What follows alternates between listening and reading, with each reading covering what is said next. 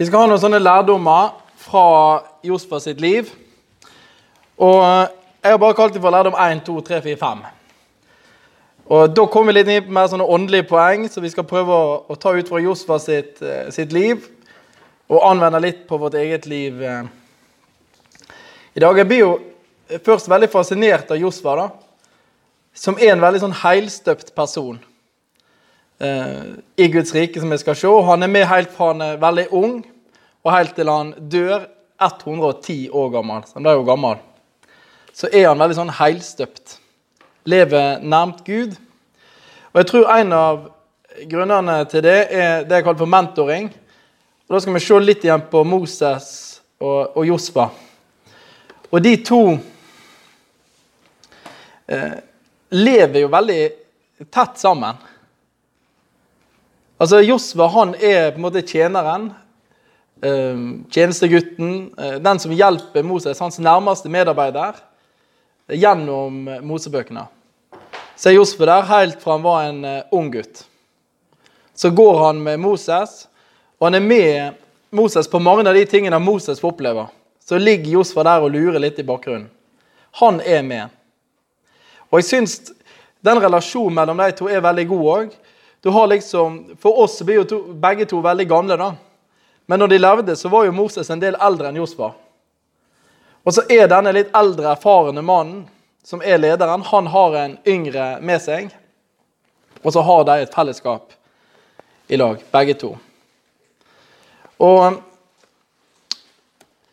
jeg har lyst til å lese en eh, fortelling om det. For jeg tenker at det er et større perspektiv her òg. Og når de går sammen, Moses og Josfa, så lærer Josfa noe.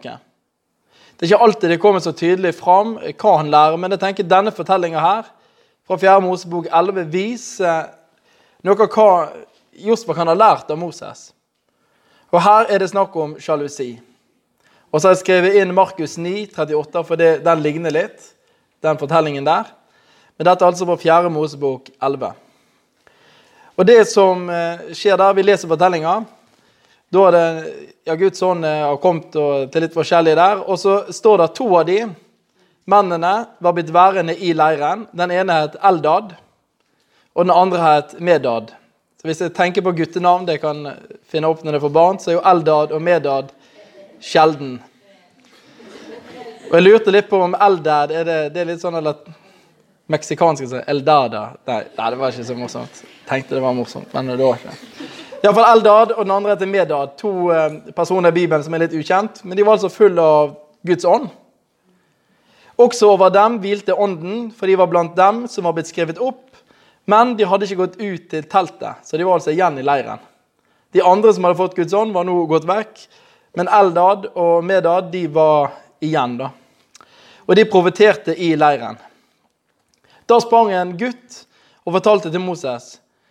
Eldad og Medad profeterer i leiren.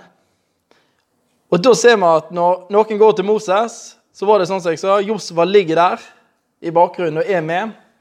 Og Josfa reagerer på det den unge gutten her sier. At det er altså en Eldad og en Medad som driver og profeterer i leiren. Og Josfa, Nuns sønn, som hadde tjent Moses siden han var en ung, sa da Moses, min herre, stans dem. Så Josfa ville gå inn og si at nå må du stoppe disse to mennene som driver og profeterer. Og litt eh, kan det jo være for at de ikke skulle være der. De skulle vært i, i telthelligdommen. Og litt det andre er jo at Moses, som Josfa tjener, er jo den store profeten. Og nå går det altså to andre rundt omkring og profeterer i leiren.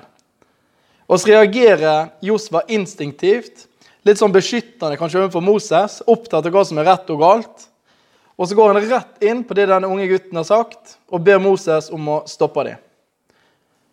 Og så Jeg vet ikke om det er sånn, men jeg bare ser for meg den situasjonen at denne gamle Moses bare snur seg mot denne Josfa, som han er mye sammen med. Og så ser jeg for meg at han smiler litt. Og så ser han på denne Josfa og så spør han, er du sjalu på mine vegne. Og så ser jeg bare det lure smilet. Nå er, det er jo riktig, Josfa, men er det, er det, sånn at du er sjalu? Fordi at det er to å profetere der ute? Er du sjalu på mine vegne? Og så underviser Moses denne unge gutten om noen viktige perspektiver. Og det han sier til han, det er jo om bare alt Herrens folk var profeter, måtte Herren gi dem alle sin ånd. Og så vender Moses liksom seg til Josfa, så utvider han perspektivet til Josfa. Det er noe som er viktigere enn meg. Det er noe som er viktigere enn deg, Josfa. Og det er faktisk Gud. Og Jeg syns det er en sånn herlig liten fortelling. Har du hørt den før? Den er ikke så veldig kjent. Eldad og Medad-historien. Men nå kan de han. Eldadi. Så nå kan du jo liksom brife med den, hvis jeg skal vise at det er liksom bibelkyndig. Min favoritthistorie er Eldad og Medad-historien fra Fjerde Mosebok. Da gir du det godt. Eh, ikke på sjekkemarkedet, men ellers. Ok. Og Det er en lignende fortelling i Markus 9. For Der vil jo disiplene inn og stoppe noen som gjør gode ting. For det, det skal jo Jesus holde på med, og disiplene. Og så underviser Jesus noe av det samme. De som ikke er mot oss, de er for. Eller hva han sier nå? De som Må vi bla det opp? Ja. Og Det er det samme historien, nesten. Utvide perspektivet. Det er noe som er viktigere enn egenvinning. Det er noe som er viktigere enn å være en stor leder som alle ser opp til. Vi har en større plan. Og så fungerer Moses som en mentor. Det er mentoring. Og, og det forholdet mellom de to kan du godt gå og lese på. Det er eh, Moses er mentor, han er veileder. Og Samtidig er det òg fellesskap mellom generasjoner. En ung og en som er litt eldre. Og jeg tenker at um, litt sånn som vi har fått det i dag, da, så syns jeg det er litt rart av og til hvis jeg skal se liksom Kristen-Norge og kristen-verden i fulle perspektiv, der vi har barnemøte, ungdomsmøte, studentmøte, og så voksenmøte og så eldretreff. Det finner du ikke i Bibelen. Men vi har liksom lagt det inn sånn, da. Men kanskje det er en sånn oppmuntring fra en som er en veldig masse med gamle folk på møte. da. Eh, jeg tror vi kunne hatt godt av det, vi som er unge, å være sammen med folk som er litt eldre. Høre på hvordan de har levd med Gud, hva erfaringer de har. Og så er det ikke sånn at vi bare skal være med de eldre og finne oss mentor og sånn, for at vi skal tenke 'What's in it for me?' Hva kan du gi til meg? Men det går begge veier. Vi kan faktisk være oppmuntring for eldre folk. Og Det har jo Torgeir også sagt noen ganger her med, med, dette fellesskapet her. Det var noen gamle som hadde dette bedehuset. Så ser de at det kommer nytt liv, at det kommer unge folk her. Og så er det en oppmuntring. Så jeg tenker at dette fellesskapet mellom Moses og Josfa, hvis vi skal ta ut en lærdom, så er dette med mentoring. Eldre generasjoner hører på råd og tenker hva kan jeg få bety inn der? Og Da kan du faktisk være et forbilde for eldre. Du kan gi oppmuntring til eldre, men òg til de som er yngre enn oss. Hva skjer med deg? Er det kun sånn at ledere for barnearbeid skal være foreldre sjøl, eller kan andre òg gå inn? i en sånn tjeneste. Være forbilde og lede andre. Si at jeg har lyst til å bruke noen år til å, å være en plass og, og investere noen yngre folk. Og hjelpe dem til å lære Gud å kjenne. Det kan gi en enorm frukt. Det kan bety enormt for de ungdommene, men det koster litt eh, for oss, da. Det koster litt å flytte vekk og si at nå har jeg lyst til å være her og, og være en slags mentor eller veileder eller hjelpe unge folk en helt annen plass til å lese Bibelen og bli kjent med Gud. Men samtidig er det en enorm velsignelse med det. Eller si det at Jeg har faktisk lyst til å være litt med eldre folk også, og både være en oppmuntring, men òg å høre hvordan livet deres er med Gud. Så det er altså første lærdom. Eh, tenker dette med mentoring, generasjonene. Og så eh, har jeg en sånn en biting, da. Ser dere det bildet? Det er Doffen er daua. Og så er det sånn at Josva-boken, femte Mosebok og begynnelsen av Josva-boken de begynner med å si eh, at Moses er død. Og det er jo helt naturlig.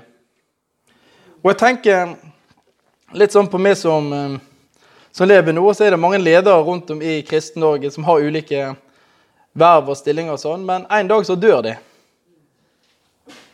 Det er faktisk sånn. Og hvem skal da ta over? Moses han døde. Og da var det en som var klar til å ta over etter han. Og Kanskje det er en grunn til å bruke litt tid med de som er eldre, investere litt i det, og med de som er yngre. Fordi at Guds rike, disse perspektivene vi snakker om, de er større enn bare vårt liv. Og hvor tid vi skal få lov til å leve her på jorda. Så Moses han er død, men så er Josfa klar.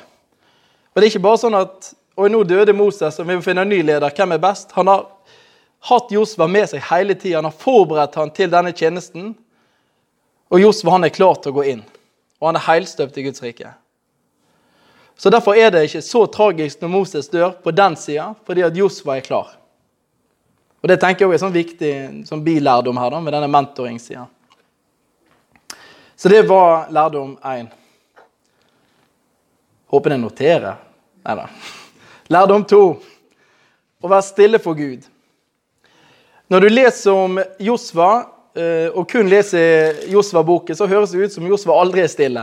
Det er jo alltid bråk. Det er alltid krig, det er alltid noe som skal inntas. Eh, sagt litt sånn svart-hvitt. Men, men Josva han brukte enormt mye tid stillhet for Gud, tror jeg. Og I 2. Mosebok 24 så skal eh, Moses gå opp på fjellet og få eh, lov av Gud og sånn. Og Han går opp der, og han tar med seg Josfa. Og Så venter de eh, en god veke, eller en ukes tid. Og Så roper Gud at nå kan Moses komme opp. Og Josfa blir igjen da, og venter. Og Moses han er oppe på fjellet der med Gud i 40 dager og 40 netter. Men Josfa sitter og venter ned forbi. Jeg syns det er helt enormt om Josfa. Han er ikke med opp på fjellet engang, der Moses er. Han er ikke nede i leiren med de andre. Han sitter og venter på Moses. Der er han stille. Han er ikke den som skal opp nå, men han sitter og venter. Og så viser han dette med tålmodighet, trofasthet, og i 40 dager og 40 netter. Og jeg er helt sikker på at han faster òg. Det er ganske sånn sterkt. Der sitter denne unge gutten og venter på Moses, som er oppe på fjellet med Gud og så er han stille. Og så kommer de ned igjen, og de reiser dette her eh, teltet og etter hvert tabernakelet osv. Og, og så står det at Moses han gikk inn og ut og, og, av teltet. Så, men så står det altså i 2. Mosebok 33 en ung gutt som het Josva. Det er han her vi har framfor oss, han som er sønn av Nun. Han forlot aldri teltet. Han sitter der. Det er vitnesbyrd han får fra 2. Mosebok 33. Han er en som sitter der sitter i Guds nærhet og bruker tid. Og Det tenker jeg er en del av hans forberedelsetid òg. Han brukte tid sammen med Gud. Og Det ser du òg tydelig når du leser i Josfa det han sier. Så er det veldig sånn eh, Han har veldig fokus på Gud. Veldig fokus på at folket må søke han, at dette er viktig. Sånn som vi leste i stad fra slutten av Josvas bok. Han er opptatt av at folket følger Guds lov, at de elsker Herren sin Gud. Det er hovedfokuset til, til Josfa. En som hadde vært enormt mye sammen med Gud alene og forberedt seg på en tjeneste. Og Vi som lever i en travel tid, jeg tenker det òg Dette treffer iallfall meg. da. Hvis du har et travelt liv og alt, og det å ta seg tid til å være med Gud Det tror jeg er viktig. Å lytte til hans stemme og bare være. Ikke skulle prestere for Gud, ikke skulle gjøre sånn og sånn, men bare være i Guds nærhet. Og Da snakkes det ikke her først og fremst om kristen fellesskap med andre, som er men alene med Gud. Lytte til hva Han har å si, inn i Hans ord, i bønn. Det er en lærdom vi kan ta med oss fra Josfa. En tredje lærdom. Eh, tro i smått, satt over stort. Det er jo Eh, en setning som er tatt fra Det nye testamentet, fra Lukas 16. Eh, Der sier Jesus den som er tro i smått, er også tro i stort. Og den som er uredelig i smått, er også uredelig i stort. Og Josva han viser jo dette. Han er tro i smått, og han er tro i stort. Jeg vet ikke, men En liten oppgave, den er jo ikke så liten, egentlig, men i 4. Mosebok, kapittel 13 og 14, så ser vi at Josva er en av de spionene som skal utforske lovelandet. En av de som skal inn. Og Der er han jo én blant tolv. da. Det er jo ikke en liten oppgave, egentlig, men i forhold til at han skal bli hovedleder, så er det jo det. Og Han har også andre mindre oppgaver. han er tro i det. F.eks. at han sitter og venter på Moses i 40 dager og 40 netter. Drita kjedelig oppgave, men han sitter der. Og resten av folket de nede i leiren holder på med alt mulig tull, men han sitter der og venter. da. Han er tru i smått. Og så kunne vi lest forskjellige vers, men jeg tenker det som står i Josfa 10, det er egentlig en utrolig historie. da. Sola, liksom. Det, det, det er en enorm historie. Og så står det Aldri har det, verken før eller siden, vært en dag som denne, da Herren bønnhørte en mann slik.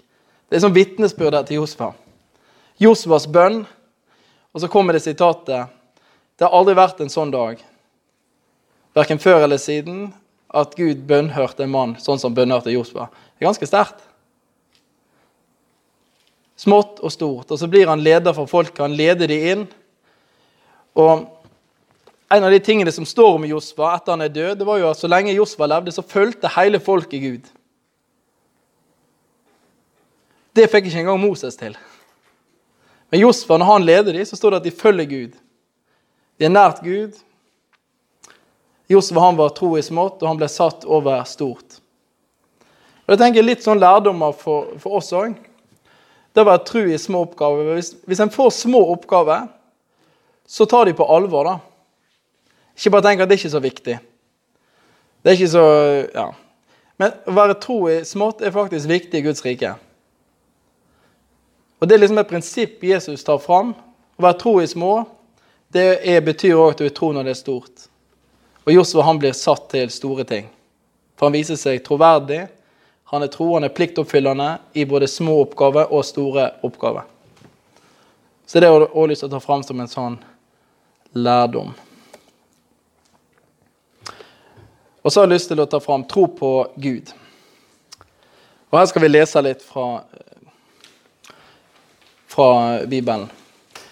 Eh, og Det kan være en rar lærdom å ta fram, men egentlig er den kjempeviktig. Altså, blant disse trosheltene våre og personer i Bibelen så står Josfa for meg som en som har enormt tro på Gud. Enormt, altså Uansett hvordan ytre omstendigheter ser ut, så har bare Josfa kjempetro på at Gud kan. Og det har han helt fra han er ung. Og Hvis vi nå ser i 4. Mosebok 14 i lag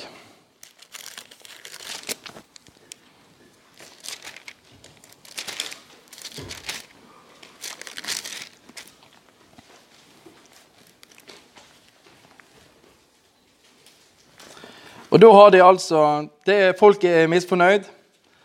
Eh, Kom ikke inn i landet, tror de, for det er så mange mektige som bor der. Og så hele videre.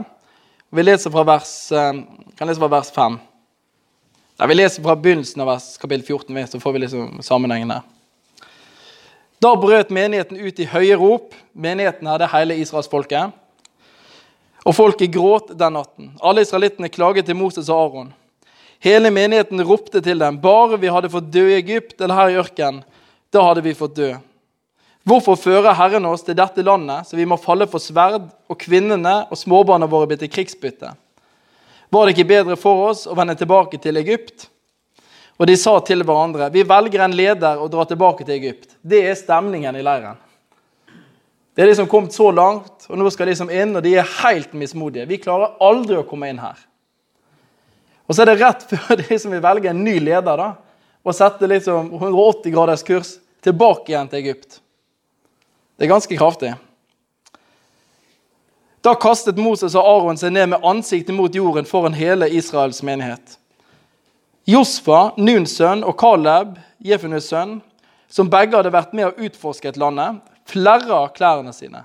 Og Det er jo et uttrykk for enormt sinne. altså Da er de sint. Og sa til hele Israels menighet Det landet vi dro gjennom og utforsket, er et svært, godt og innbydende land. Om han, om han, har sin glede i oss, fører Herren oss inn i dette landet og gir det til oss. Et land som flyter av melk og honning. Gjør bare ikke opprør mot Herren. Dere skal ikke være redde for folk i landet. De er bare brødbiter for oss. Deres skygge har vendt seg bort fra dem, men Herren er med oss. Vær ikke redd for dem. Det er talen da Josfa og Kaleb gir. Og Det er altså inn i en utrolig håpløs situasjon ytre sett og internt sett. Hele folket er mismodige. Og de skal altså, Det er kjempevanskelig å komme inn i landet. De har sett kjemper der og befesta byer. Og så blir altså Josfa de sure og river klærne sine. Sier at men dette er bare brødsmuler for oss hvis Gud er med. Er det for vanskelig for Gud? Ikke gjør opprør mot Gud. Han har lovt oss dette, og han kan gjennomføre det han har lovt oss. Og Så viser Josfa denne enorme trua på, på Gud i en håpløs situasjon. Og Så hopper vi fram en del år. Da er vi i Josfa kapittel 24.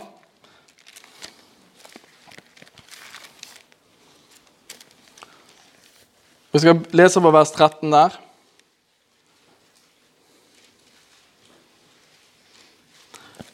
Nei, Vi tar fra vers 11. Og Nå er altså Josfa inne i en tale der han eh, gjenforteller for folket hva Gud har gjort for dem så langt. Og Fra vers 11 så kom han liksom da han eh, tok over som leder da, og skulle lede dem over Jordanelva inn i det nye landet. Og Så sier Josefa, så gikk dere over Jordan og kom til Jeriko. De som hadde makt i Jeriko, gikk til strid mot dere. Amorittene, perisittene, kananeerne, hitittene, geriasjittene, hevittene og jebusittene. Men jeg overga dem i deres hender. Jeg sendte en biesvenn foran dere og drev bort de to amorittkongene. Og jeg, det er ikke Josfa her nå, det er Gud.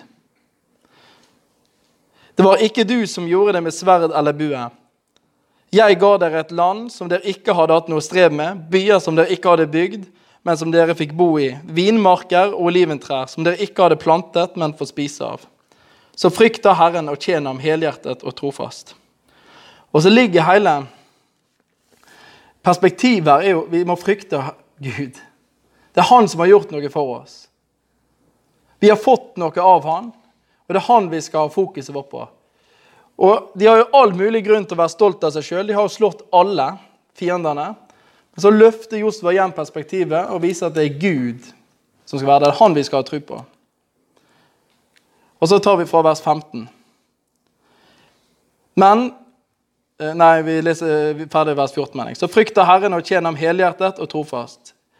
Skill dere av med de gudene som fedrene deres styrket på andre siden av Eufrat og i Egypt, og tjen Herren. Men hvis det byr dere imot å tjene Herren, så velg i dag hvem dere vil tjene, enten de gudene som fedrene deres styrket bortenfor elven, eller gudene til amorittene i det landet dere nå bor i. Men jeg og mitt hus, vi vil tjene Herren. Og Det er også et sånn enormt statement fra Josfa. Så står han foran hele folket og forteller historien om hvordan Gud har hjulpet dem. Så setter han dem på valg. Og så avslutter han til hans bare med en jeg og hele mitt hus vi tjener Gud uansett hva de velger. Vi går ikke med strømmen her. Hvis hele folket nå velger å tjene en avgud, så får de velge det. Men jeg står med Gud. Så han viser en sånn enorm tro på Gud. En enorm forpliktelse til Gud i motgang. Og Det er jo linken mellom 4. Mosebok og Josfa 24. Det er dette at Folket kan gjøre sånn som de vil. Josfa står med Gud. Og Det viser jo at han er heilstøpt, tenker jeg, i trua si på Gud. Og han er òg opptatt av å lære folk om trua på Gud. Og Vi, lest, vi kan lese det verset fra Josva 8, 35 som jeg har skrevet ut her. Nå går Josva gjennom en del ting, og han går igjennom altså hele loven Moses har fått. Foran hele folket. Og så avsluttes det med og Da han samla de, lederne og alt. Han, han går gjennom skikkelig grundig. Mer grundig enn vi har tid til på et par timer på kveldsbibelskole her. Han går gjennom alt. Og så avsluttes det med at ikke ett ord av alt det Moses hadde påbudt, unnlot Josfa å lese opp for hele Israels forsamling og for kvinnene, barna og de innflyterne som bodde blant dem. Så han er levende opptatt av at folk skal få en tro på Gud. Folk skal forstå hva Gud vil i livet deres. Hva er Guds plan, hva er hans lov, hva er hans tora? Dette er viktig for Josva. Han gir det for hele forsamlinga. Det er viktig at alle både, alle, altså både, menn og kvinner, både barn og innflyttere, som hadde, eh, altså andre folk som hadde slutta seg til dem, at de får vite dette. Og igjen så tenker jeg Det er en enorm tro på Gud Josva viser her. Og Det må være en lærdom for oss. Upopulære avgjørelser når du er aleine i trua på Gud, eller det går imot, eller du merker at de andre i den menigheten eller fellesskapet det de går imot Guds ord, f.eks., så er dette en, en lærdom fra Josfa. Jeg står med Gud. Og det kan være ganske tøft. Men han viser seg denne trua på Gud. Selv om alle andre gikk imot. Og det er jo ikke hvem som helst dette. Det er jo, hele, det er jo israelsfolket. De som hadde fått Toraen, så sier altså Jospa om det forlater Gud, så forlater ikke jeg Gud. Og så er denne at han er levende opptatt av at de skal holde Guds Tora. For det er premisset. Han vet det vi snakket om forrige time, han vet at dette er premisset for landet og alt mulig. Det er noe som ligger dypere. De kan vinne alle kriger om de vil. Hvis ikke dette som står i Josfa 835, hvis ikke det er hjertet, så hjelper det ikke. Så han er opptatt av det òg. Jeg tror på Gud. Siste lærdom. Og Det har jeg også tatt et sitat fra Det nye testamentet. 'Strid den gode strid'. Og Det har jeg lyst til å avslutte litt med fra for Josfa bruker litt tid på. For Josfa er jo en stridsmann. Absolutt. Han, eh, han er i krig, og han kjemper mange kriger. Første gang vi møter Josfa, er nesten at han er i krig mot disse kongene som kommer mot israelsfolket ute i ørkenen. Han er en kriger, og han leder folket i krig, og de vinner jo med hjelp av Gud. Og Samtidig så tenker jeg at hovedprioriteringen til Josfa er ikke først og fremst disse krigene, men det er en god krig. Det er Guds strid, eller hva vi skal kalle det. At folket holder seg nær til Gud. Det er liksom hovedprioritering nummer én for Josfa uansett. Og Det syns jeg kommer så tydelig fram gjennom hele Josfa sitt liv. Det vi nettopp leste fra 4. Mosebok 14, der han sier altså, gjør bare ikke opprør mot, mot Herren. Så dette ligger han på hjertet. Uansett hva de gjør, ikke gjør opprør mot Gud. Og så er det den striden han strider. Den gode strid. Jeg tenker òg at to vers fra Nytestamentet har lyst til at vi skal ta med, som Paulus skriver. Han skriver til menigheten i Filippi mot slutten av brevet. Så skriver han til at alt som er sant og edelt, rett og rent, alt som er verdt å elske og akte, alt som er til glede og alt som fortjener ros, legg vind på det. Og jeg tenker Det å gjelde oss, det som er sant og edelt, rett og rent. At vi legger vind på det, det hører med til den gode strid. I en verden som er full av urett, full av usannheter, en verden som stadig elsker eh, seger, eller individet seg sjøl, egoismen, dyrkes fram. Der kan vi være et annerledes folk og stride en god strid. En strid for Gud, en strid for det som er sant og edelt. Alle mennesker har lik verdi, f.eks. Uavhengig om de er et foster, eller om de er på utsida. Det mener jeg er en god strid. I en verden som mener det er en vond strid. Så må vi tenke litt på hva midler vi bruker, selvfølgelig. Møte folk med kjærlighet og respekt. Men det er noen sånne gode strider. Så skriver òg Paulus i Efeserbrevet om denne Guds fulle rustning. Vi skal bare lese begynnelsen der. Da skriver han til menigheten i Efesos at de skal bli sterke i Herren i Hans veldige kraft. Han skriver å ta på Guds fulle rustning, så det kan stå opp mot djevelens listige knep. For vår kamp er ikke mot kjøtt og blod, skal det stå, men mot makter og åndskrefter, mot verdens herskere i dette mørket, mot ondskapens ånder i himmelrommet. Og Der tar Paulus oss med i en dimensjon som altså utover det menneskelige fysiske. Han sier at Vi har en annen kamp, en strid som er større. Og det er den jeg mener Jospo òg strider. For Det er fort gjort å tenke at han bare stred sånne fysiske kriger mot folkeslag osv. Men tenk i bunnen av Josva så ligger denne lengselen etter å stride den gode strid for Gud. For hans verdier, for det som er rett, for toraen til Gud. Det ligger i bunnen hos Josfa. Og Det mener jeg er en lærdom vi skal ta, ta med oss. Og stride den gode strid. Vi skal få én fortelling til eh, til slutt. Så bruker vi ikke hele ja, Hun er ti på ni nå, så det går greit. Dette er siste bildet. Og Dette er en historie fra Josfa 5, og det er altså rett før de skal eh, til Jeriko. Nå har ikke jeg eh, nevnt alle disse søndagsskolefortellingene, som er veldig merkelig at vi leser opp. hvis du tenker om det. Altså, når de går rundt Jeriko, så er det en sånn søndagsskolefortelling husker jeg var liten, at de går rundt denne byen, så der hele muren er, og så dør alle. Men alle søndagsskolefortellinger er fulle av død. Noas ark. Åtte personer blir redde, og resten dør. Det, det, må, det lurer, men det er sånn. David og Goliat. Det er jo et drap. Og Dette er òg en sånn søndagsskolefortelling. da, eh, Når de går rundt Jeriko. Og det skjer jo ved tru. da, De går rundt byen på Guds befaling, og så detter by, bymuren ned av seg sjøl.